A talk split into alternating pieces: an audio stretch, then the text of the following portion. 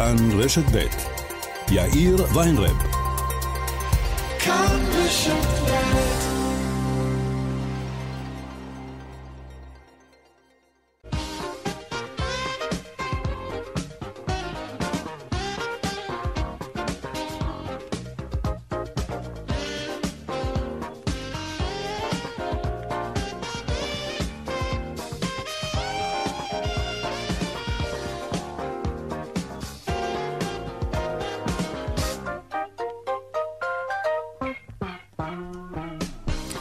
קצת אחרי ארבעה ועוד חמש דקות, כאן צבע הכסף ברשת ב', יום שלישי, שלום רב לכם, העורך רונן פולק, המפיקה יקיר אביזל אזולאי. טכנאי השידור שלנו היום הוא קובי בז'יק, הדועל, כסף, כרוכית, כאן.org.il. אני יאיר ויינרב, מעכשיו עד חמש, אנחנו מיד מתחילים.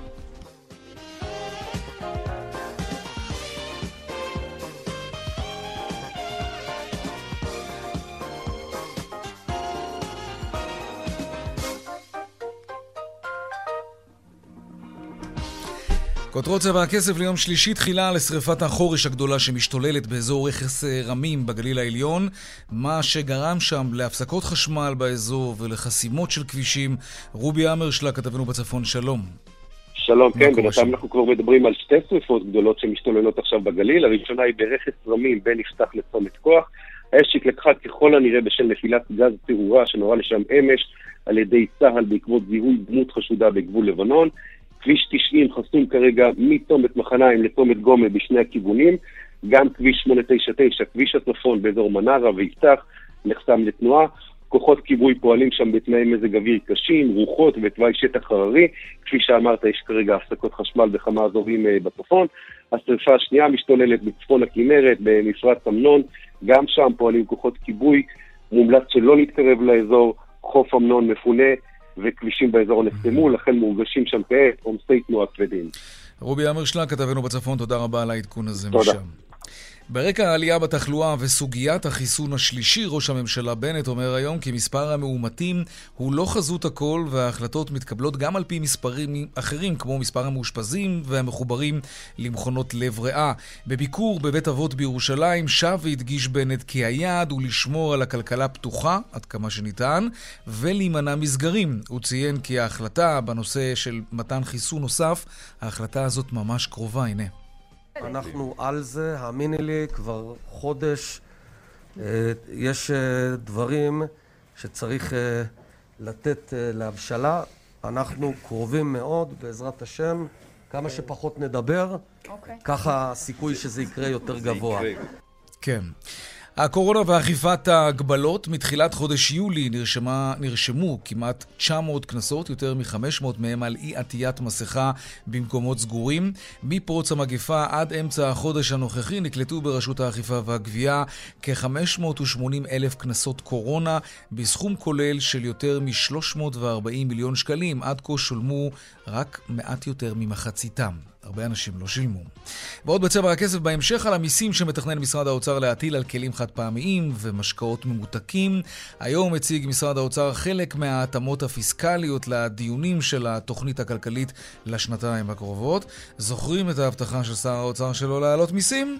אז לאוצר כנראה יש דרכים נוספות להטיל אותם על הציבור. באופן קצת אחר. ועוד בהמשך על ההסתערות של המשקיעים על הנדל"ן והדיווח משוקי הכספים כרגיל לקראת סוף השעה. אלה הכותרות, כאן צבע הכסף, אנחנו מיד ממשיכים.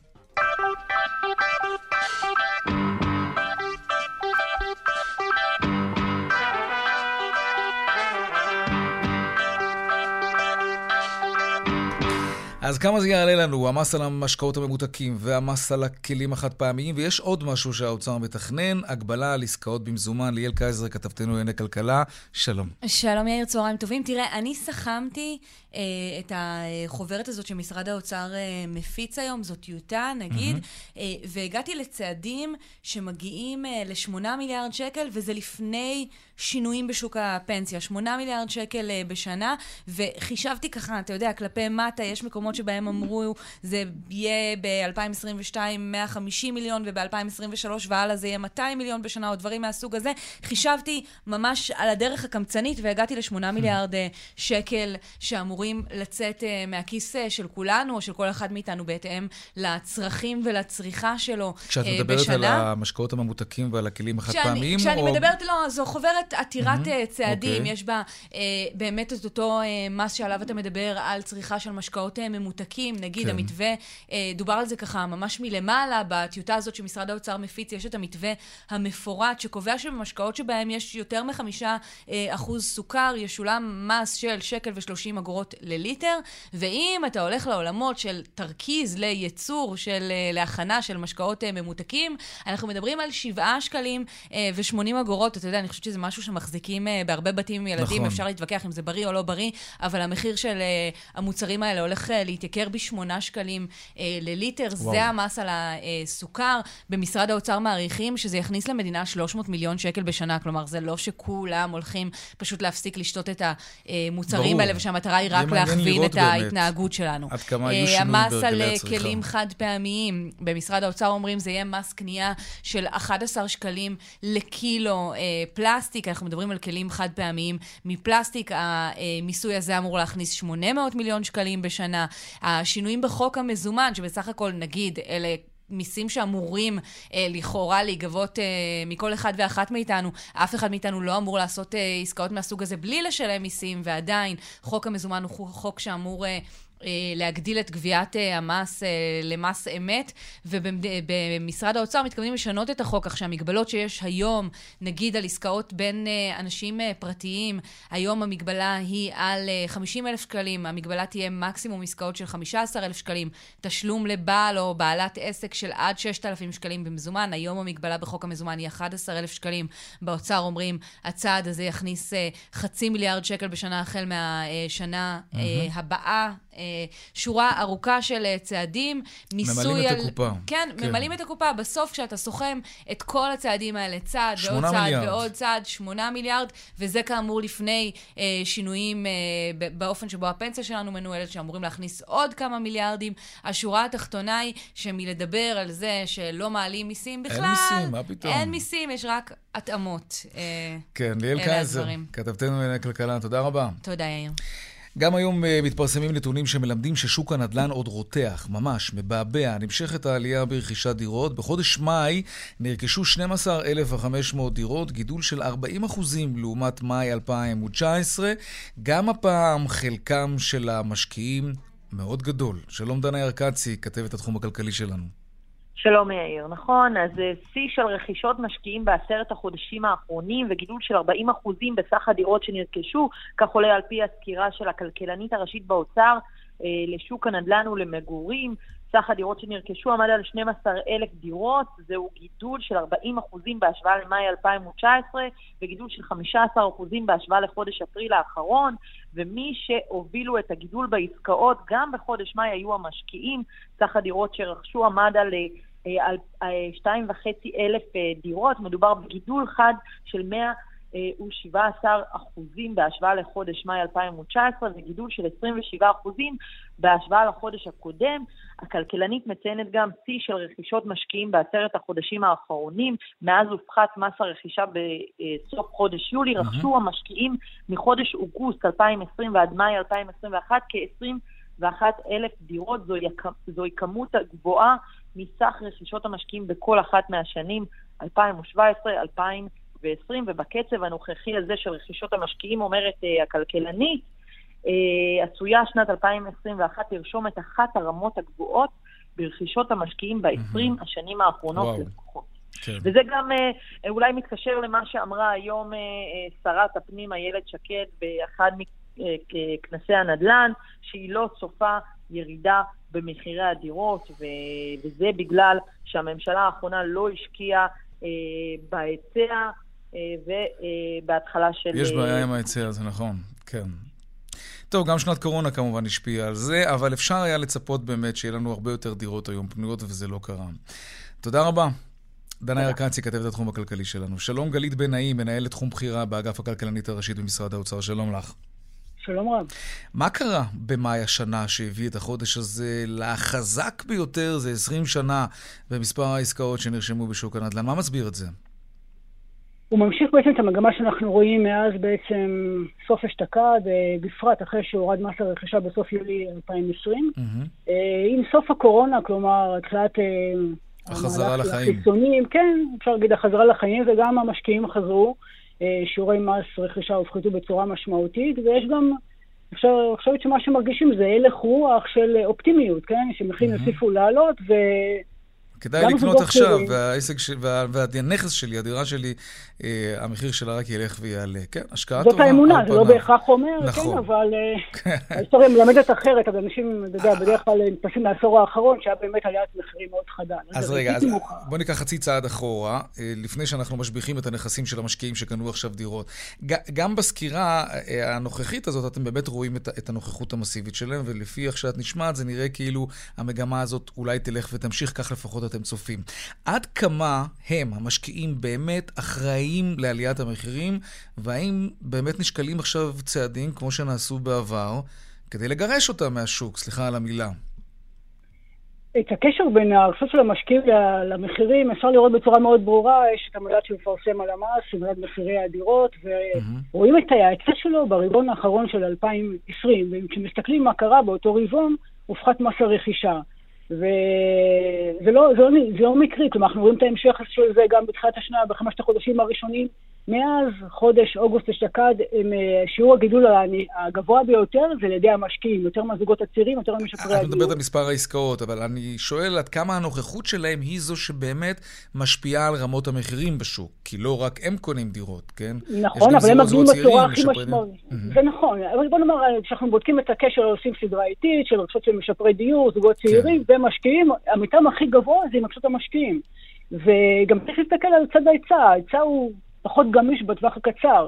וכשיש גידול כל כך חד, והנה ציינו במאי, גידול של 117 אחוזים לעומת אפריל 2019, אפילו לא אפריל 2020, שזה היה בצל הקורונה. בטח. אז, אז, אז יכול להיות ש... יכול להיות המחירים כלפי מעלה. יכול להיות שצריך לעשות רוויזיה, ואולי שוב פעם לנקוט כל מיני מהלכים וצעדים שיגרמו למשקיעים להרגיש שזה לא כזה כדאי להם לקנות עכשיו דירה, כמו ששר האוצר לשעבר כחלון עשה. ישנם כמה הצעות, אה, לא זה המקום לפרט אותן, אבל... למה לא? אה, זה, זה המקום לפרט אותן. כשהם יפשו לכדי הצעה מגובשת, אתה יודע, אז בוודאי כולם ייחשפו לזה. יש הצעות שונות של אה, אגפים שונים, אבל אין ספק שכשיש לך גידול אחד בביקוש, שמונע על ידי שיעורי מס נמוכים יותר, אז אה, נמוכים בהשוואה ל-2020, לא ביחס ל... עדיין הם מכבידים להם את המיסוי ביחס למי שקונה דירתו היחידה, הוא לא משלם מס רכישה עד שווי נכון. של מיליון שבע מאות. כן. עדיין מכבידים עליהם באופן יחסי, אבל פחות מאשר בעבר. את, אתם כותבים, כמה... אוקיי, אז אני מקווה ש, ש, שברגע שאפשר יהיה לדבר על זה, אז תדברי על זה כאן בצבע הכסף. אתם כותבים בדוח שמורגשת מעורבות גדולה של אה, קרנות נדל"ן ושל חברות נדל"ן ברכישה של קומפלקסים ממש שלמים, עשרות דירות בבת אחת באותו מיקום, וזה מיועד להשכרה. איך צריך להתייחס לפעילות הזאת בשוק הנדל"ן? אני חושבת שזה דווקא משהו שהוא מבורך. אה, בסופו של דבר, אה, דירה בבעלות או בשכירות, מבחינת איך שאנחנו רואים את זה, אה, אין עדיפות לאחד מהם, כלומר, ההפך, דרך אגב, אבל זה תמיד לשכירות. אבל זה תמיד לשכירות. מי שקונה דירה שנייה, שלישית, רביעית ויותר, הוא לא משאיר את הדירה ריקה. כן. כן, אבל זה לא, בוא נאמר, יש הרבה דוחות שנכתבו על איכות הדירות, איך הן מתוחזקות, ברגע שיש חברה שמנהלת את זה, אתה יודע, יש אמות מידה, מעדיפים את המקבצי דיור האלה מאשר דירות שאתה לא יודע באמת אם ראויות למגורים אפילו. אבל מצד שני, הם לוקחים דירות לזוגות צעירים... בטווח הקצר, נכון, אתה צודק, הם מגדילים את הביקוש, ואז זה גם כן משהו שלוחץ את המחירים אולי כלפי מעלה. אבל כמהלך, דרך אגב, אנחנו כמדינה במשך שנים מנסים לעודד חברות אה, מוסדיות, קרנות, דרך חוק הריק שהועבר כבר לפני כמה שנים, ומשפרים את כל פעם לתמרץ אותם יותר להיכנס לתחום הזה, וגם חברות אחרות שעוסקות בדיור להשכרה, mm-hmm. והם לא נענו לזה הרבה שנים. ועכשיו אנחנו רואים אותן כן נכנסות, את החברות כן, האלה והקרנות האלה. כן, רואים מגמה. אגב, כן. כשעשו כל מיני מהלכים וצעדים כדי להוציא את החשק למשקיעים לרכוש דירות, אז באמת ראינו קיטון בהיצע הדירות להשכרה, שזו תופעה לא טובה. האם עכשיו, אחרי שאנחנו כבר כמה חודשים ארוכים מדברים על חזרתם של המשקיעים לשוק, אז אנחנו רואים אולי גם ירידה במחירי השכירות ויותר היצע של דירות להשכרה? מבחינת מדידי השכירות, מה שמפרסם על המס, אז רואים שקצב העלייה הוא הרבה יותר איטי מאשר עליית מחירי הדירות. Mm. אה, אבל אני חושבת ששם גם הגמישות היא אחרת של מצד הביקושים. אה, פה אנחנו רואים באמת בשוק הדירות בבעלות, רואים גידול מאוד חד אה, ברצון לקנות דירה, להיות בעלים של דירה. וכשההיצע הוא קשיח, אז זה תורם כמובן לעליית המחירים בצורה חדה, כמו שראינו ב-12 החודשים האחרונים, זה קצב עלייה של 7%, שזה מאוד מאוד גבוה. אוקיי. Okay. אבל uh, כשמהלך כשלעצמו של uh, מעבר לשוק uh, השכרה מוסדית, כן, של חברות שמנהלות את המתחמים בצורה ראויה ו... ברור, זה חשוב. Uh, בוא, זה, בוא, זה... בוא נפתח רגע מפה. גיאוגרפית, איפה זיהיתם את, ה, את השוק רותח במיוחד? איפה זיהיתם את מספר העסקאות הכי גדול ואיפה את הכי קטן? אפשר להגיד שאצל המשקיעים זה די אחיד בכל האזורים, כלומר העלייה המשמעותית אה, מקיפה, אין אזור שאפשר לבוא ולהגיד עליו שהוא נזנח, אה, אני חייב לציין שיש כמובן העדפה, גם בכל אזור יש העדפה של הזוגות של המשקיעים לכיוון הדירות הזולות יחסית, למעט תל אביב, ששם יש גם כמובן את הדירות היוקרה, mm-hmm. שלאו דווקא להשכרה, כן. אלא פשוט למגורים שלהם עצמם, אה, אבל... אין, אי אפשר לבוא ולהגיד, הנה, תראו, פה יש פה ממש בעיה ובשאר פחות. אה, אבל לאו דווקא משקיעים, שימי אותם רגע בצד. מבחינת פעילות של עסקאות לרכישת דירה חדשה ויד שנייה, איפה, במרכז רואים את רוב העסקאות, או שהפעם יש איזושהי... בוא נאמר, במרכז באופן יחסי יש יותר מלאי של דירות, יש יותר עסקאות, אבל כשיעורי גידול mm-hmm. הם די יחידים, ודווקא יופי. ביד שנייה, כן. תל אביב מפגרת מאחור, אני חייבת לציין. כן. כל האזורים יש גידול משמעותי, דירות יד שנייה בתל אביב הם רשמו גידול ממש מתון של חמישה אחוז, הכי נמוך מכל האזורים האחרים. Mm-hmm. דירות חדשות okay. חוגגות שמה, אבל דירות יד שנייה פחות. אוקיי, okay. טוב. תגידי, משהו שרלוונטי למשפרי דיור, קראנו שכאלה שרוכשים דירה ויכולים להמשיך להחזיק את הדירה הישנה שלהם בינתיים, כן? ולמכור בשלב מאוחר יותר, אז באוצר מתגלגל איזשהו רעיון לקצר את פרק הזמן הזה. כלומר, קנית דירה, אתה יכול, אתה צריך, אתה חייב למכור את הדירה הישנה שלך בתוך פרק זמן יותר קצר ממה שהיה נהוג עד היום. למה?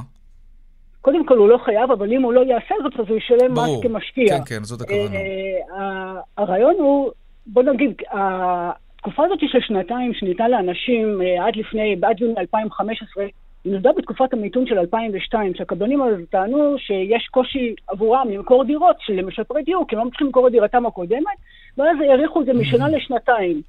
אבל אנחנו בתקופה של עליית מחירים, בעשור של עליית מחירים מאוד גבוהה, שפירושה שדירות נחטפות. כלומר, מי שמשפר דיור שקנה דירה ולא מכר את דירתו הקודמת, זה לא בגלל שלא מוצא קונה, בגלל שהוא נהנה מעליית המחירים שלה. בלי שהיא מוצא כמשקיע. יש לו שתי דירות, לאחת הוא גר, אחת הוא משכיר בינתיים מן הסתם, והוא נהנה מעליית המחירים על חשבון ההוראה הזאת שאומרת, לא נראה בך משקיע במשך שנתיים. אז עכשיו צריך לקצר את זה גם כדי לשחרר יותר דירות לשוק, כמובן, להגדיל את לא- ההיצע. זה הוראת שעה של גם בתקופת מיתון, לא בתקופה שהמחירים עולים בשיעור חד. אוקיי, זה נכון גם לגבי אנשים שמחזיקים קרקעות פרטיות ולא עושים איתם שום נכון. דבר. אז הם נכון. נהנו עד היום, אה, עדיין נהנים בעצם מפטור, ממס שבח על הקרקע. נכון. אתם תיקחו את הפטור הזה עכשיו. זה מה שעומד בחוק ההסדרים, כן. כן. גלית בן נעים, מנהלת תחום בכירה אה, באגף הכלכלנית הראשית במשרד האוצר, תודה רבה לך על השיחה הזאת. תודה רבה לכם. אז המשקיעים אה, חוזרים לשוק, ו- ושוב, כן, אה, יש כל מיני אפשרויות, כל מיני מהלכים שאולי ינקטו אותם והם ירחיקו את המשקיעים. שמענו עכשיו מגלית אה, בנאים כמה דברים כאלה. זה קרה כבר פעם, הרחיקו אותם מהשוק. האם באמת צריך לעשות את זה שוב? שלום אמיר רוזנבלום, יועץ בכיר לניהול והחזקת נכסי יוקרה בחברת עידן שני, שלום לך. שלום וברכה. אתה בטח לא אוהב את זה. אה, אני לא אוהב את זה, בוודאי. בסך הכל אנחנו אוהבים לראות פה את המשקיעים, ובהחלט יש את הנוכחות לאחרונה שוב פעם, וזה תורם לשוק, וכמובן אה, בריא. אז אנחנו לא כל כך אוהבים את הנושא הזה. גם היה לנו כבר חוויה פעם אחת שמשקיעים התרחקו. אה, לא מומלץ מבחינתנו. למה? זה, זה כן השפיע אז על רמות המחירים. הם, העלייה הייתה יותר מתונה, היה יותר היצע של דירות אה, פנויות לרכישה למי שבאמת צריך את הדירות האלה, שהם זוגות צעירים, או משפרי דיור, משפחות גדולות שחייבות כבר דירה יותר גדולה. היו לזה היבטים חיוביים. זה שאפיק השקעה כמו נדל"ן סגור בפני משקיעים, זה, זה לא דבר טוב, אני מסכים איתך באופן כללי. אבל אולי בעת הזאת, במציאות הנדל"נית של מדינת ישראל היום, אין ברירה אחרת. אז קודם, קודם כל אני חושב שהשוק לא נמצא באיזשהו... אה, מחירים מטורפים. גם לא? המשקיעים, לא? הם עושים קנייה מאוד מאוד, אה, מה שנקרא, מבוקרת ובודקים. לא שאני, אני מדבר על שני תחומים, התחום של דירות היוקרה, אז יש התעוררות יפה מאוד, וגם בשנת הקורונה אנחנו ראינו דווקא מהקהל הישראלי. כן. הייטיסטים למיניהם וכדומה, אנשים קונים, אבל הם לא קונים בקלות, הם לא לוחצים על הכפתור בקלות, ואנחנו לא רואים הקפצות של מחירים אה, כמו שנהגנו לראות עם משקיעים אה, לפני הרבה שנים, בעיקר מצרפת, שהיו לפעמים פערים של חצי מיליון יורו בין דירה לדירה שהם באותו גודל ובאותה קומה. כי הם היו לחוצים לרכוש אז, אבל עדיין אנחנו לא... מדברים על רמות מחירים מאוד גבוהות, אה, וגם כשאתה מסתכל אחורה, אתה, אתה גם רואה את שיעורי העלייה. אין ספק שבדירות יוקרה אנחנו מדברים על מחירים שנעים מ-60 ועד 130 אלף שקל למטר מרובע, זה לא מחירים מטורפים. אה, תלוי איפה, אם אנחנו מדברים באזור טיילת תל אביב, או באזורים מאוד mm-hmm. נחשבים בירושלים וכדומה. עדיין, נעשות עסקאות, שזה מאוד מאוד בריא. בסופו של דבר, המשקיעים האלה תורמים לתנועה בשוק ול, ולכל ההתנהלות הנדל"נית הנכונה, אבל הם עושים את העסקאות מאוד מבוקרות, מאוד מחושבות, לא בקלות דעת, ומנהלים משא ומתן מאוד יפה.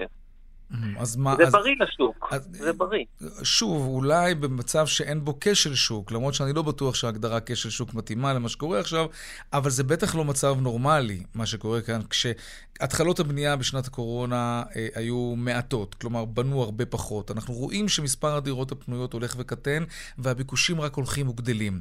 מישהו צריך לוותר כאן, חמישית מהרכישות במאי, חמישית, היו של משקיעים, כאלו שיש להם כבר נכסים. זה לא מספר מבוטל של דירות. תראה, אם אני מחלק את זה לשני חלקים, אז עולם דירות היוקרה הוא עולם בפני עצמו, אבל לא יעזור שום דבר. בסופו של דבר, אנשים שיש להם את היכולת הולכים וקונים דירות יוקרה. למדנו להכיר שבתוך הקהל הזה, גם קהל המשקיעים הם הקהל שבהחלט דואג שדירות היוקרה יימכרו, ואין הרבה דירות יוקרה שנמצאות בשוק פנויות. אם עכשיו אנחנו... אבל אתה מדבר על הסקטור של דירות היוקרה, אנחנו לא מדברים נכון, על דירות היוקרה. נכון, עכשיו אנחנו מדברים על הדירות הרגילות לצורך העניין. כן. אז שמענו רק לפני כן שבאמת יש היום יזמים ומשקיעים שקונים ממש סטוקים של דירות. נכון. עכשיו, עכשיו נתקלתי בתל אביב, מישהו שמנסה למכור בניין שלם, את הבניין עם הדירות עצמם, mm-hmm. אחר כך המשקיע עצמו לוקח את זה כנכס מניב, משכיר את זה תקופות ארוכות טווח. אה, שזה גם מבורך, צריך לומר. זה מבורך. אבל עדיין, כן, לאלו שמחפשים נכסים לרכישה, זה פוגע בהם כמובן.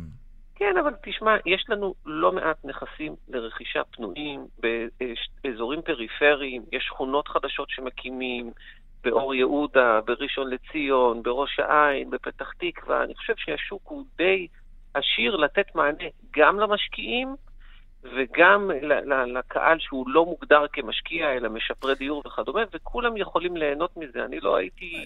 קצת מרגיש אולי שאתה טיפה... אולי אתה טיפה מייפה... תראה, קודם כל נגיד, אה, אתה יועץ בכיר לניהול אה, והחזקה של נכסים, אתה מדבר מפוזיציה, אה, זה הביזנס שלך וזה כמובן נכון, בסדר, נכון. זה לא נאמר כעקיצה. אבל יכול להיות שהאינטרס הזה שלך ושל החברה שבה אתה עובד, בעת הזאת, מתנגש עם, עם האינטרס הלאומי, נקרא לזה. עם, עם מה ששוק הנדל"ן צריך באופן כללי. מספר המשכורות שאתה צריך לאגור, במרכאות, כדי לרכוש דירה רק הולך ומטפס כלפי מעלה כל הזמן. אתה רואה את זה כל רבעון. כן, אבל מאידך, אנחנו גם רואים את הדיור להשכרה ארוכת טווח שנותן פתרון למגורים, ואנחנו אה, פתאום למדים שגם לא כולם מחפשים להשתעבד למשכנתה, וחלק אומרים, אוקיי, אני אגור בשכירות, במחירים סבירים, ויש היום מחירי שכירות מאוד יפים בהסכמי, בפרויקטים של דירה להשכיר, להשכרה לארוכת טווח.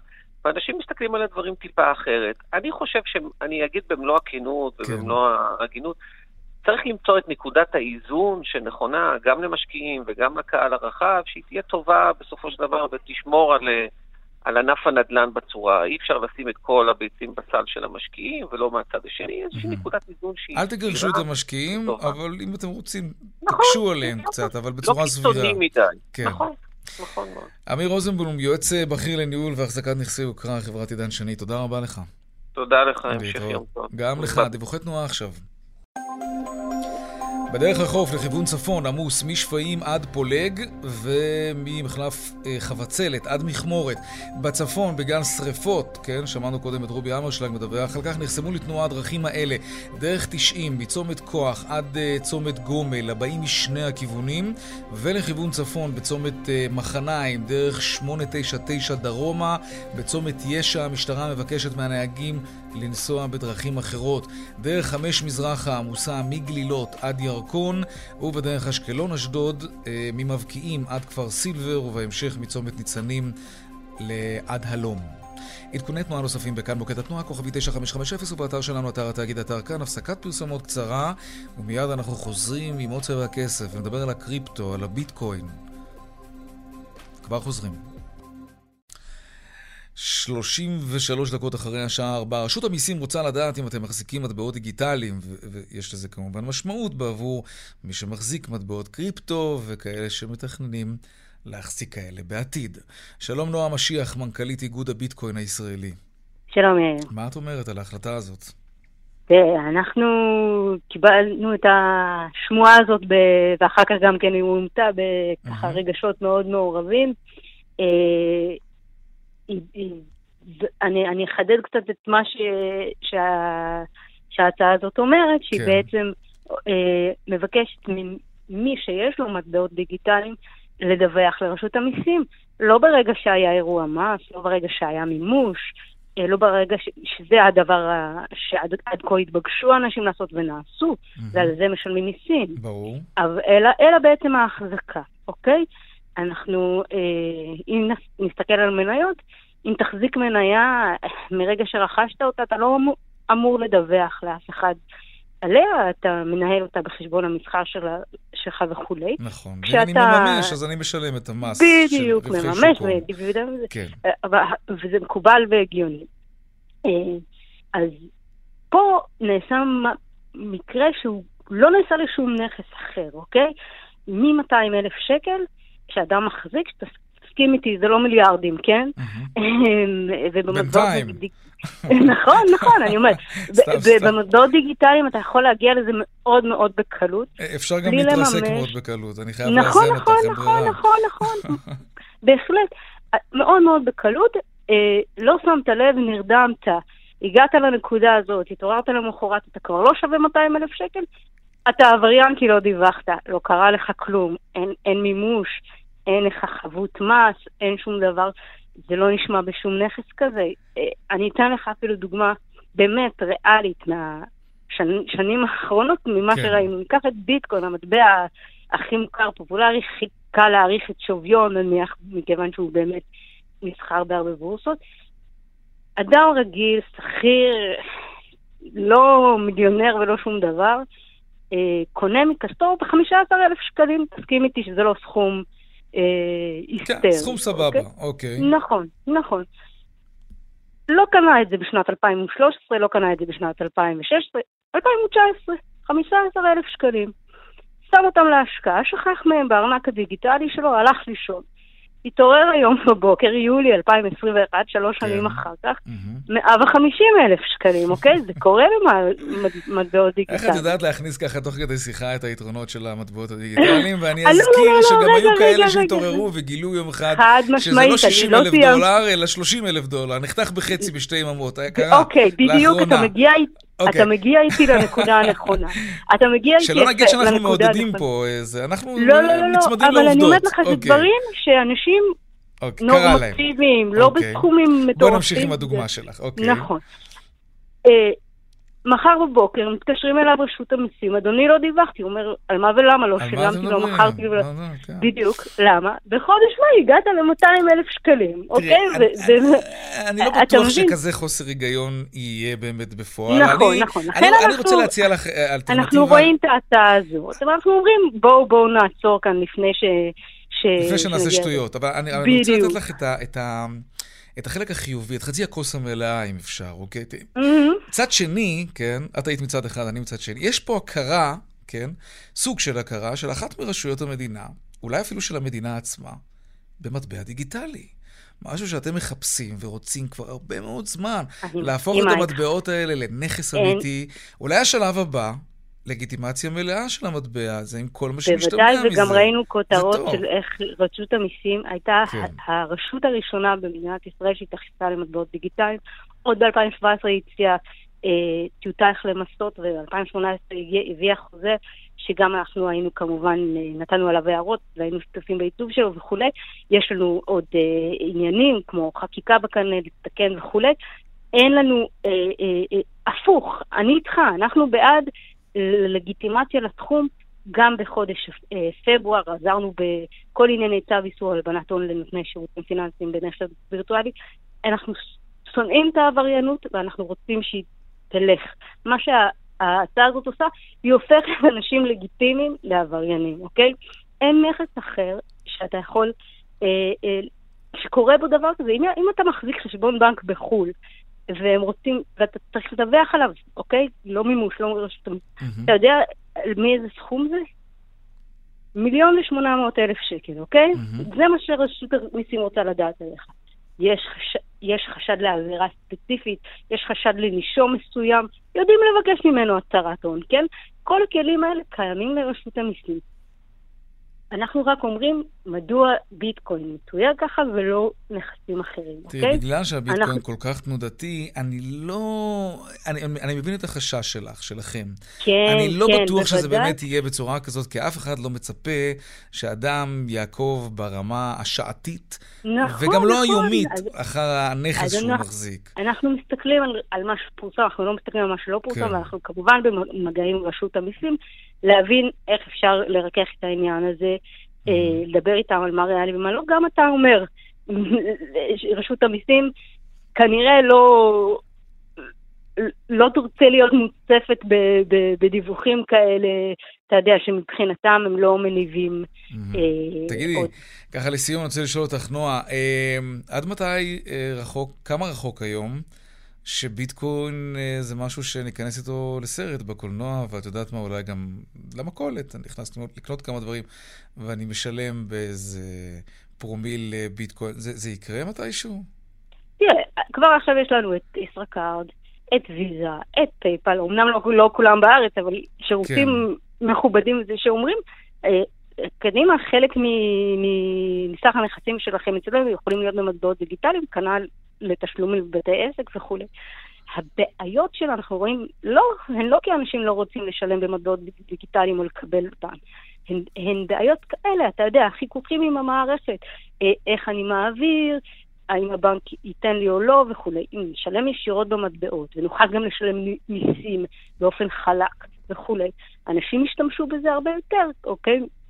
אה, כמובן שיש את כל עניין התנודתיות, אבל כל זה, זה, זה, זה עניינים שאנחנו רגע, עדיין רואים במטבעות... רגע, כמה הביטקוין שווה היום? בוא נראה אם כדאי לי לקנות עם זה עכשיו את החלב והלחם. א', אתה לא צריך לקנות ביטקוין שלם, כמו שהסברתי לך, אתה יכול לקנות ברור, ברור, ב-20 שקלים. פרומיל, כן. אבל, אבל אנחנו עומדים היום על משהו כמו 37 אלף דולר לביטקוין אחד. אמ, ואתמול אה, אפילו נגענו ב-40, כפי שאתה יודע, זה תנודתי. טוב, כבר נגעתם הרבה יותר גבוה, אבל כן. נכון, נכון. טוב, תם נכון. זמננו. נועה משיח, מנכ"לית איגוד הביטקוין הישראלי, תודה רבה על השיחה הזאת. תודה, יאיר. נהיה בקשר, ואנחנו עוקבים אחרי הביטקוין. להתראות. טוב, דיווחי תנועה עכשיו.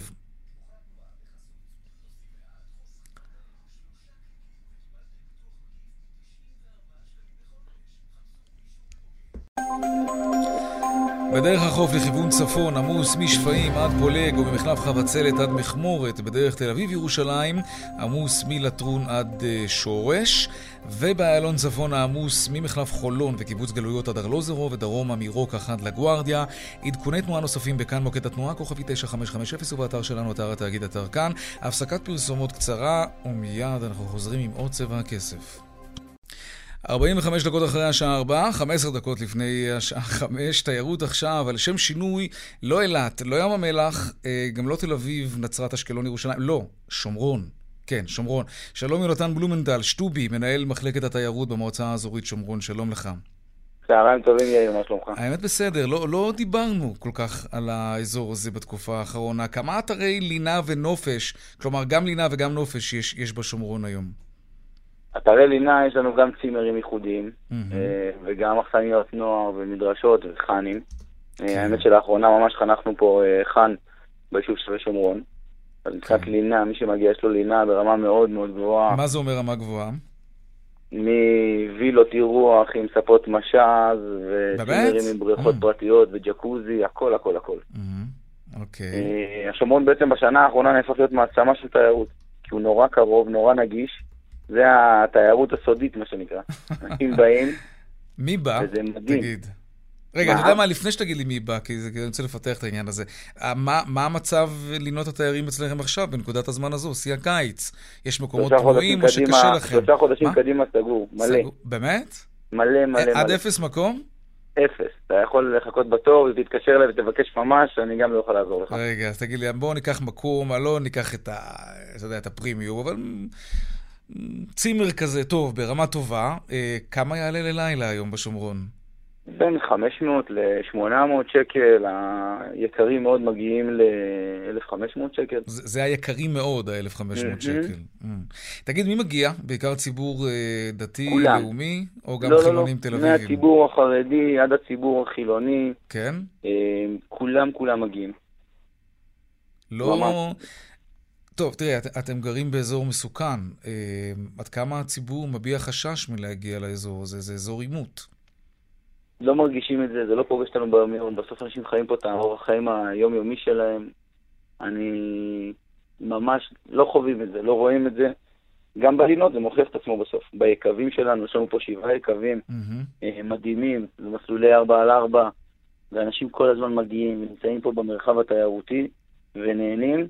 אה, מחר יש לנו סנפלינג, שנאלצנו כבר אה, ממש לסגור את ההרשמה, לפתוח עוד עמדה מעומס. מה אתה אומר? אה, כן, במצוקי הר ברכה.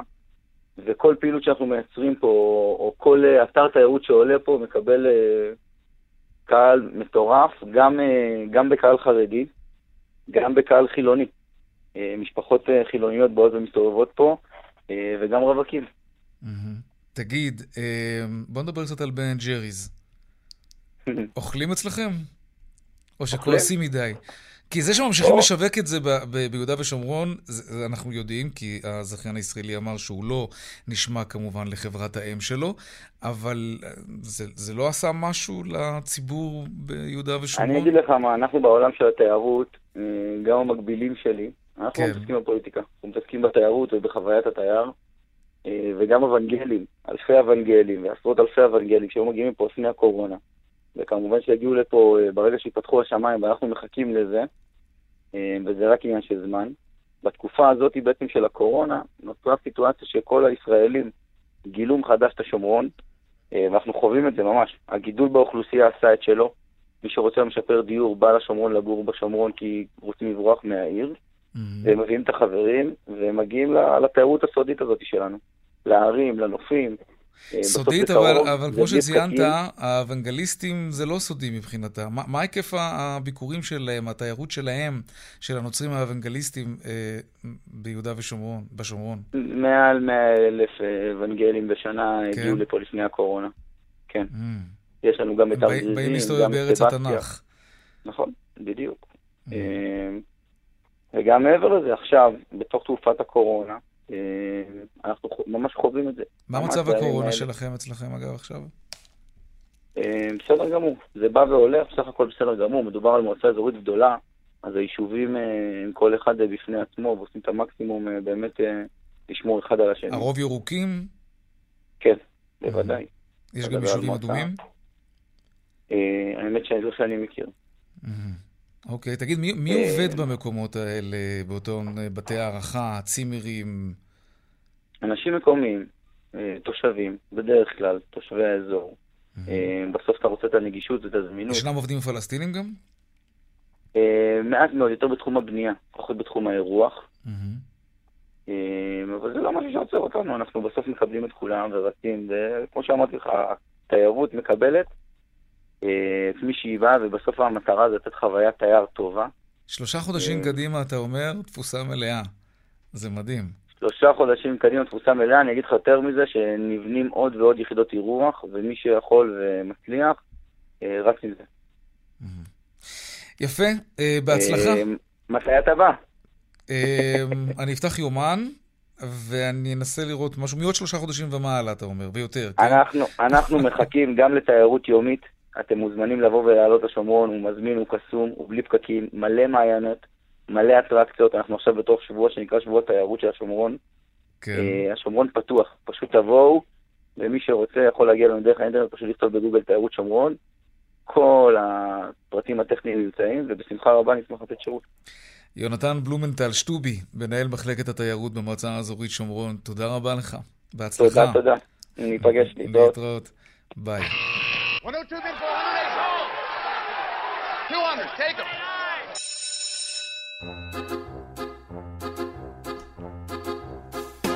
שלום אייל ראובן, מנכ"ל ובעלים ארנינגס השקעות, שלום לך. שלום, שלום יאיר. ספר לנו מה קורה. תשמע, אצלנו בגדול יום של אה, ירידות שערים אה, קלות, אה, מתונות. במזרח הייתה קצת דרמה לפנות בוקר, שעון ישראל, עם התערבות של הרגולטור במסחר במניות הטכנולוגיה. הרגולטור הסיני, השווקים שם לכאורה שווקים משוכללים, אבל אז יש הנחתות מצד הממשל שמשפיעות מאוד על המסחר, והתגובה הייתה שם יחסית חדה, אה, ההאנג סנג, המדד המוביל, ירד ב-4.5 אחוזים, שנחאי ירדה ב-2.5 אחוזים, אה, גם בומביי יורדת, וכל המזרח קצת ירד, צריכים לראות לאן האירוע הזה מתגלגל. Mm-hmm. זה השפיע גם עלינו קצת וגם על אירופה. באירופה אנחנו ביום של ירידות של שערים של כחצי אחוז במדדים המובילים, הדקס יורד בשש עשיריות. ארצות הברית, אחרי שיאים נוספים שפגשנו אתמול, אמנם עליות מתונות, אבל עוד פעם נקודות שיא, היום קצת יורדים, נסדק יורד בשליש האחוז, הדאו ג'ונס בשש עשיריות האחוז, ואצלנו כאמור ירידות קלות של אה, שלוש עשיריות האחוז בתל אביב 35, שמונה עשיריות האחוז בתל אביב 90.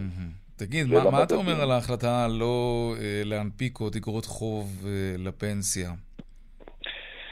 אה, החלטה? ולא להנפיק אגרות חוב מיועדות. מיועדות כן. זו נקודה מאוד חשובה שבכל אה, המדינות המפותחות הייתה תופסת כותרות ראשיות ותוכניות שלמות, כי ההשפעה שלה היא כל כך משמעותית על הציבור הישראלי, פה זה ככה עובר אה, בשקט. בוא, בשפה פשוטה, נפשט את זה, כן. בואו נסביר בשתי מילים מה זה אג"ח מיועדות. אג"ח מיועדות זה כלי שהמדינה מנפיקה מזה 60 שנה. שלמעשה מסבסד תשואה ואיגרת חוב של המדינה שמבטיחה תשואה ריאלית של 4.86%. לציבור, כן. לציבור הרחב. היא נותרה פעילה ומונפקת ומוקצה אך ורק לקרנות הפנסיה. אי אפשר לקנות את הכלי הזה, הוא לא שכיר, זה אגרות חוב לא שכירות, אבל קרנות הפנסיה קיבלו שליש מהנכסים בקרנות הפנסיה המקיפות, החדשות, אג"ח מיועדות. כלומר, הבטחת תשואה של 4-8 צמודה. כלומר, המדינה היום... אומרת, אתם תלוו לנו כסף באמצעות רכישת אגרות החוב המיועדות האלה, ואנחנו נחזיר לכם את הכסף הזה עם תשואה. אנחנו נחזיר לכם את זה. 4-8 צמוד. כן. היום זו נחשבת ריבית מאוד גבוהה. אם תסתכלו, כן. אם נסתכל רגע על התשואה אה, אה, לפדיון, על הריביות הממוצעות שמשלמות אגרות כן. החוב הרגילות, השכירות המונפקות על ידי המדינה, אנחנו מדברים על ממוצע של אחוז, של 0.8 בצמודים. כולל במח"מים הארוכים, בטווחים הארוכים.